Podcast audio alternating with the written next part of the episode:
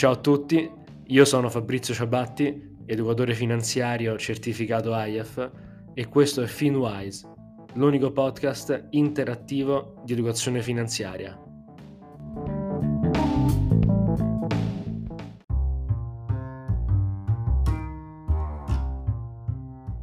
Ciao a tutti, oggi continuiamo la collana di episodi dei cicli economici parlando di come le leve dello Stato e delle banche centrali sono utilizzate durante le varie fasi economiche, e cioè crescita, rallentamento e recessione.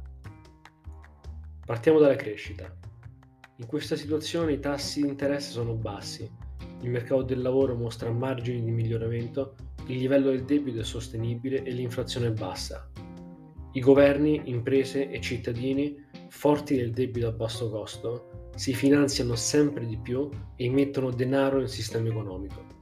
I governi, tramite politiche di spesa o riduzione delle tasse imposte, e imprese e cittadini tramite l'acquisto di beni e servizi.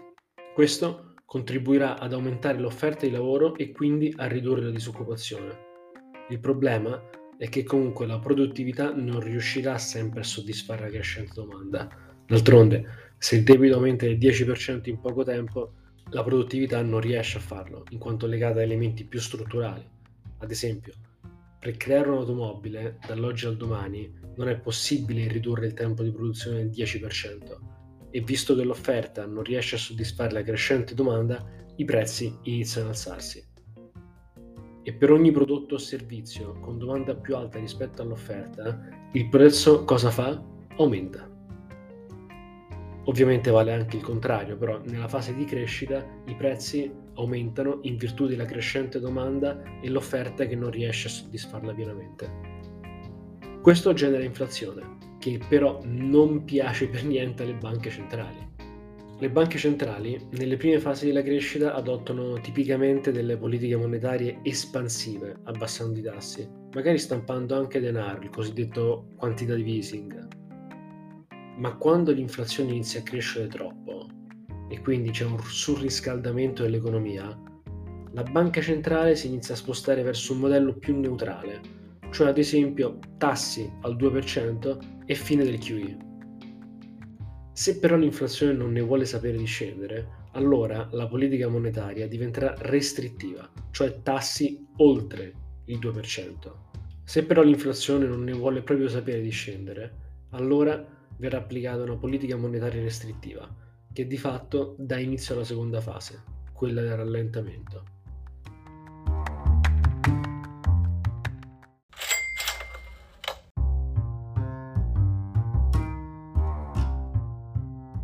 Con tassi più alti, i finanziamenti a tasso variabile diventeranno più costosi, così come i nuovi finanziamenti a tasso fisso. Stato, imprese e famiglie faranno più fatica a indebitarsi, in quanto tipicamente il reddito non aumenta tanto velocemente come il peso del debito. E visto che le banche finanziano imprese e cittadini in base al reddito, se i tassi si alzano, la rata sarà più alta e quindi l'importo finanziato, a parità di reddito, non potrà che essere inferiore. D'altronde, se il reddito rimane invariato e i tassi si alzano, si alza anche la rata però la rata non può eccedere un certo rapporto rata-reddito e pertanto c'è solo una cosa che può scendere per ribilanciare il tutto, l'importo finanziato. Questo porta a una riduzione del prezzo degli asset e generalmente a una riduzione del denaro all'interno del sistema economico, in virtù appunto della minore domanda. Una minore domanda, a cascata, porta al rallentamento dell'economia e le aziende iniziano ad entrare in difficoltà in quanto devono sostenere dei costi comunque stabili, ad esempio i costi fissi che si pagano per il personale, per gli affitti o per i macchinari, a fronte però di ricavi in calo per via di una minore domanda. E quindi cosa fanno? Tendono a ridurre i prezzi. Per fare cosa? Per stimolare una maggiore domanda. Questa fase di inversione di trend tipicamente precede la recessione, che può essere più o meno profonda a seconda del contesto di mercato in quel momento. In questa fase lo Stato prova a incentivare i consumi e le banche centrali rimangono attente osservatrici di quello che accade all'interno del contesto economico, non toccando i tassi fino a che non si iniziano a vedere gli effetti veri del rallentamento dell'economia.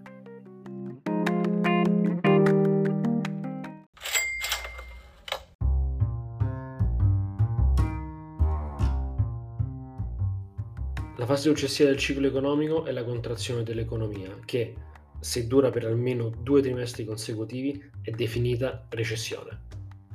In questa fase la disoccupazione tipicamente aumenta, il PIL cala, le aziende falliscono e i cittadini faticano a ripagare i propri debiti. Questo è per ovvie motivazioni il momento più delicato, perché non è più possibile finanziarsi ulteriormente per compensare il calo dei consumi, in quanto il debito costa molto e non tutti gli istituti finanziari sono disposti a concederlo, appunto in virtù del calo di fiducia a livello sistemico. D'altronde, perché finanziare un'azienda o un cittadino che con maggiore probabilità non sarà in grado di ripagare il proprio debito? Questo rischio di credito, appunto, implica un aumento dei tassi di interesse, che a sua volta, a catena, innesta un circolo vizioso che fa diminuire ancora di più i prezzi degli asset, il denaro in circolazione e soprattutto il deficit governativo. PIL più basso implica entrate più basse e quindi aumenta il rapporto debito-PIL e soprattutto il deficit dei governi. La banca centrale comincia a abbassare i tassi fino a zero per stimolare l'economia, ma a volte non è sufficiente. A questo punto Stato e banche centrali, come dice Ray Dalio, hanno tipicamente quattro leve da poter utilizzare che devono bilanciare molto attentamente.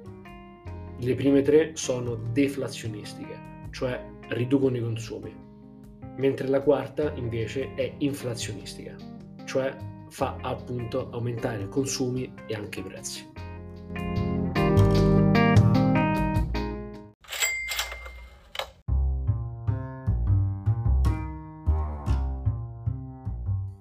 Le quattro leve a cui fa riferimento Ray Dalio sono la riduzione della spesa, la ristrutturazione del debito, la ridistribuzione della ricchezza e la stampa del denaro.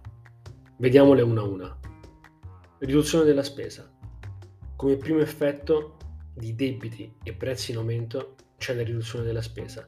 Aziende, consumatori, ma anche governi iniziano a tagliare i costi partendo da quelli più facili da tagliare, ad esempio la pubblicità per le aziende o i viaggi per i consumatori, e poi andando sulle tipologie di spesa più importanti, ad esempio il personale per le aziende e i mancati pagamenti di finanziamenti e bollette per i cittadini. Ovviamente la riduzione di spesa implica una minore quantità di denaro all'interno dell'economia. Minore domanda porta alla riduzione dei prezzi all'adeguamento al ribasso dell'offerta e al calo in generale dell'economia.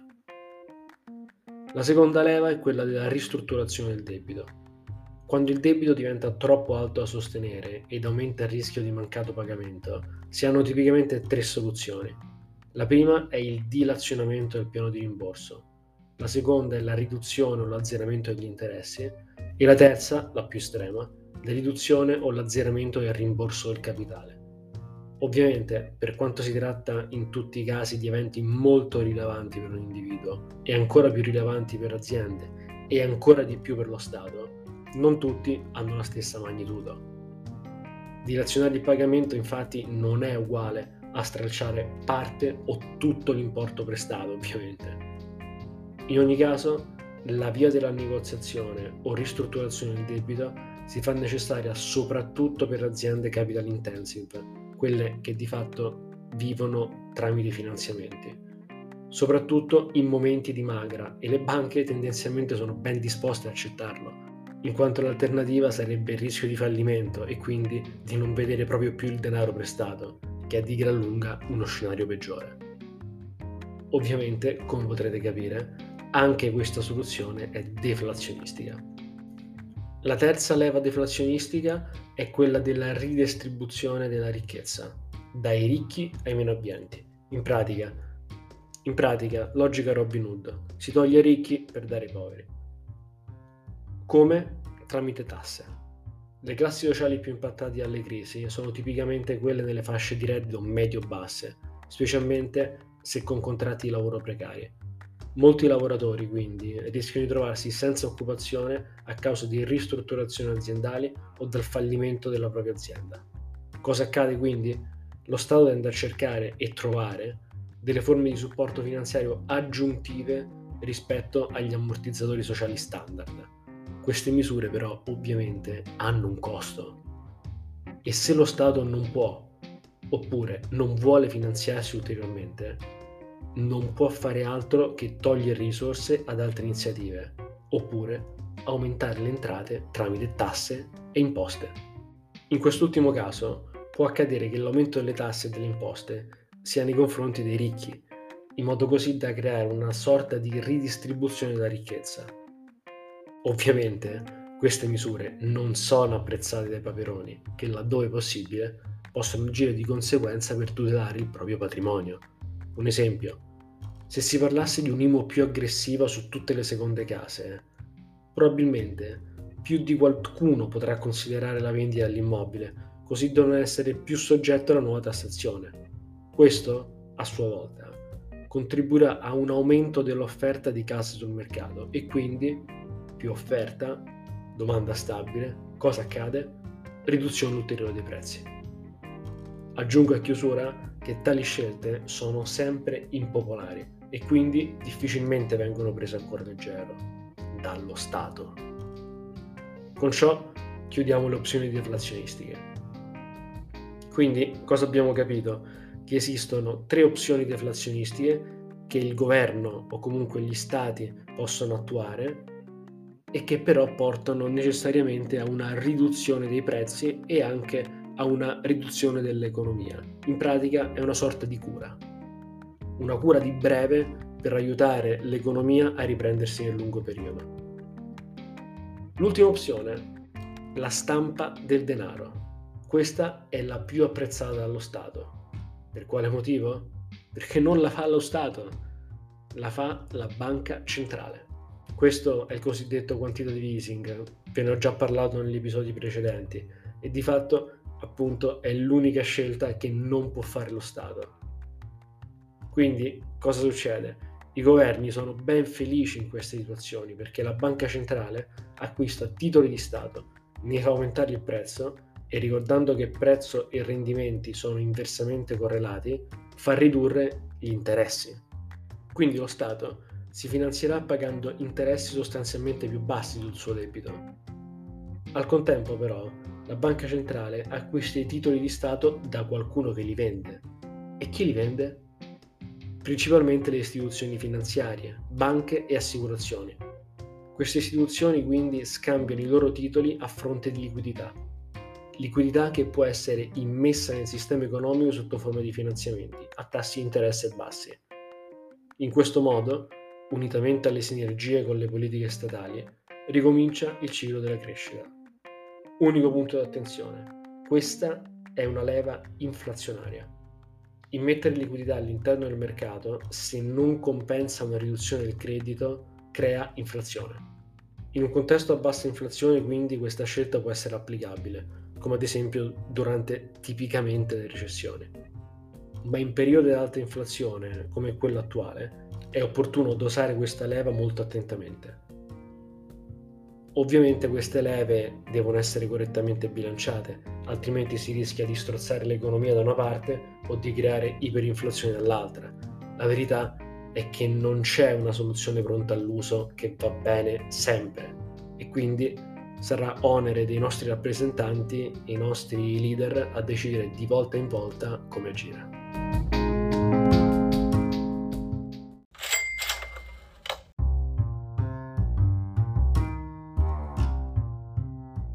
Questo punto però mi aspetto che vi stiate già facendo le due domande dell'anno, cioè in che fase siamo e soprattutto quale sarà la fase successiva. Rispondere alla seconda domanda è praticamente impossibile. Sulla prima invece abbiamo qualche indizio e ce l'abbiamo guardando i dati economici. Oggi infatti siamo in una fase di rallentamento dell'economia, a valle di una crescita assai sostenuta negli ultimi anni anche e soprattutto post-Covid. Le politiche espansive delle banche centrali per fronteggiare l'emergenza Covid e gli alti indebitamenti spinti dai tassi a zero hanno generato una crescita guidata dal debito. Una crescita che ha fatto aumentare molto i consumi e portato i listini azionari ai massimi storici. L'inflazione però è aumentata notevolmente nel corso del 2022 e le banche centrali hanno alzato i tassi e poi hanno anche avviato il cosiddetto QT, cioè in pratica stanno aspirando liquidità dal mercato, la stessa liquidità che avevano immesso pochi mesi prima. Dove andremo successivamente quindi? Nessuno, e credetemi se dico nessuno, lo può sapere. Quello che le storie ci ha detto però è che di solito una fase caratterizzata da inflazione alta, tassi di interesse alti e banche centrali che tendono a aspirare liquidità, tendenzialmente precedono un rallentamento dell'economia e poi, a seconda del contesto di mercato in quel momento, anche una decrescita. Però, ovviamente, sarà solo il tempo a poterci dire con certezza quello che accadrà.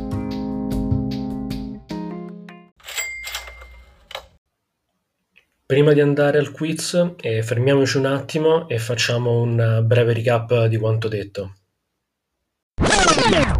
Nella fase di crescita i tassi sono bassi e l'indebitamento è sostenibile. Gli stati incentivano politiche espansive e le banche centrali fanno allo stesso modo. L'indebitamento inizia così a crescere, la domanda crescerà, la produttività non riuscirà a tenersi al passo e di conseguenza i prezzi aumenteranno. Con l'inflazione in aumento le banche centrali iniziano ad alzare i tassi, diminuendo quindi le capacità di indebitamento di persone e di aziende e quindi di spesa all'interno del sistema economico. Questo porta di solito a un rallentamento dell'economia, che con un peso del debito in aumento può generare una recessione più o meno severa. La recessione è tipicamente caratterizzata da prezzi e attività economica in calo, ma al contempo da una riduzione del debito, in quanto si ha meno propensione all'investimento e le istituzioni finanziarie hanno meno fiducia nei confronti dei debitori. In questa fase è necessario che governi e banche centrali attuino il giusto mix di iniziative per far sì che il calo dell'economia sia il meno brusco possibile.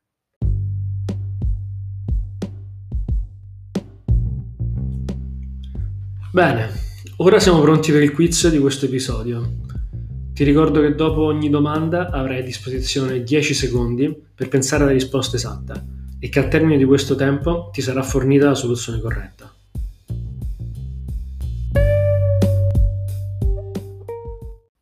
Prima domanda.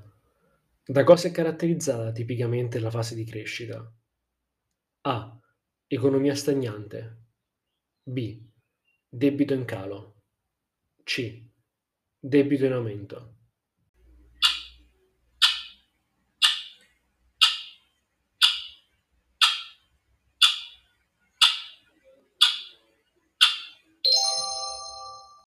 La risposta corretta è la C. Tipicamente la crescita è sostenuta da un maggiore indebitamento che normalmente cresce più velocemente rispetto ai redditi. Seconda domanda. Quale fase è tipicamente caratterizzata da tassi alti, inflazione alta, livelli di debito che iniziano a diventare poco sostenibili ed economia debole? A. La fase di crescita. B. Il rallentamento. C. La recessione.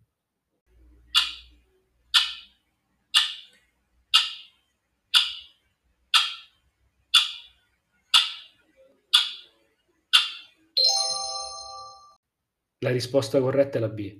Questi elementi sono tipici di un'economia in rallentamento, in quanto i vari attori, che difficilmente potranno sostenere ulteriori debito, tendono a immettere meno denaro nell'economia creando un rallentamento.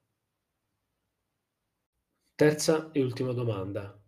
Quale delle seguenti non è una leva che stati sovrani e banche centrali hanno per gestire le recessioni? A. La ridistribuzione della ricchezza. B. L'incremento di liquidità nel sistema finanziario. C. L'aumento delle tasse sui meno abbienti.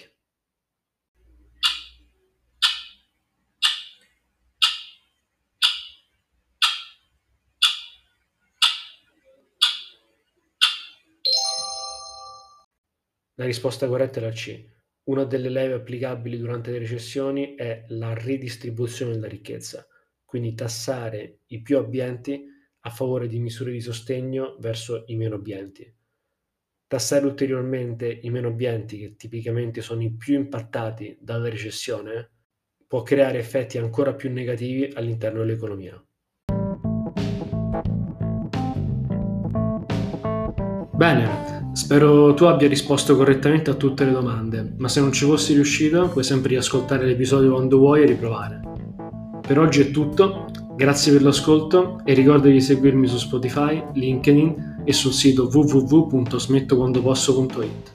Ciao e alla prossima puntata!